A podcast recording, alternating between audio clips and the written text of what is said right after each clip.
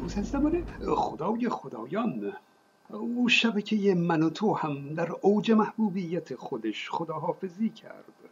اما این خداحافظی با اظهار خوشحالی خیلی ها همراه بود. از صدا و سیمای رژیم تا چپول ها تجزیه طلب ها اصلاح طلب ها صادراتی ها سایبری ها و در یک کلام با اظهار خوشحالی پنجا و هفتی ها همراه بود. او این وسط مصاحبه از سوی شبکه مارموز بی بی سی فارسی با خانم تینا قاضی مراد سردبیر محبوب اتاق خبر من و تو صورت گرفته. که بخشی از اون رو حتما دیدید.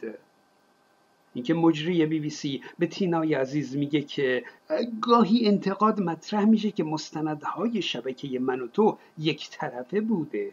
و تینا اینجور پاسخ میده که مستندهای من تو بخش سانسور شده تاریخ بوده. اینکه جماعت پنجاه و هفتی به صورت یک طرفه بدون سند یک روایت ایدئولوژیک رو ارائه دادن و تلویزیون من و تو بخش ناگفته تاریخ رو که سانسور شده بود اون رو مستند به مردم ارائه کرده.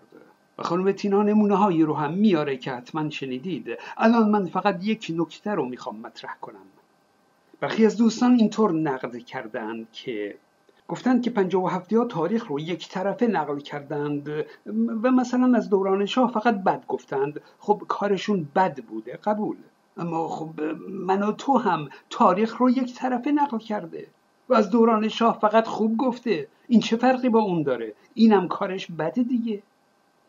اون دوستان میگن کار درست اینه که هم خوبی ها و هم بدی ها در کنار هم گفته بشه. نه اینکه من و تو بیاد و فقط اون بخش های سانسور شده رو بگه.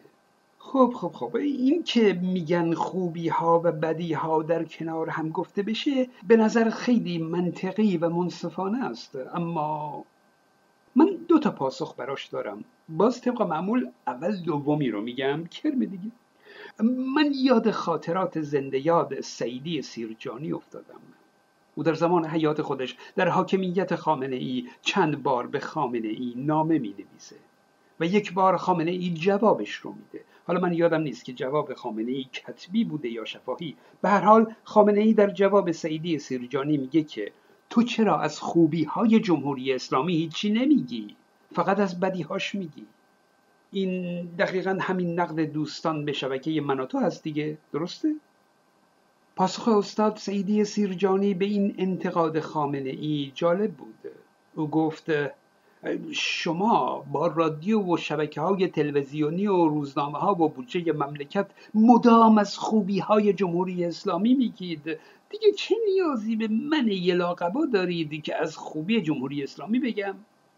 اجازه بدید که در این فرصت ناچیز و محدودی که من دارم به تکرار و تایید حرفای شما نپردازم و قدری هم از بدی های جمهوری اسلامی بگم.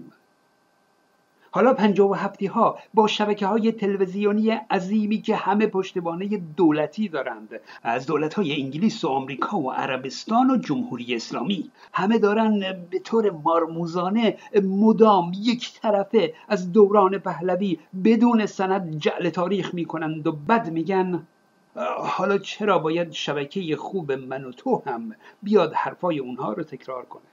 خب در فرصتی که داره باید از خوبی های دوران پهلوی بگه اما مستند. و اما پاسخ اول من اینه که من در کلیپ شماره دار بعدی به این خواهم پرداخت که اسپویل میشه ولی خب میگم چاره نیست. اینکه آیا همیشه گفتن خوبی ها و بدی ها در کنار هم کار درستیه منصفانه است. منطقیه. دیگه خیلی اسپویل میشه که بگم پاسخ من در کلیپ بعدی این خواهد بود که خیر. چون این کاری همیشه منصفانه و منطقی نیست. خیر. چرا؟ دیگه بذارید یه حرفی برای کلیپ بعدی هم بمونه دیگه. پس تا کلیپ بعد بدرو دوستان.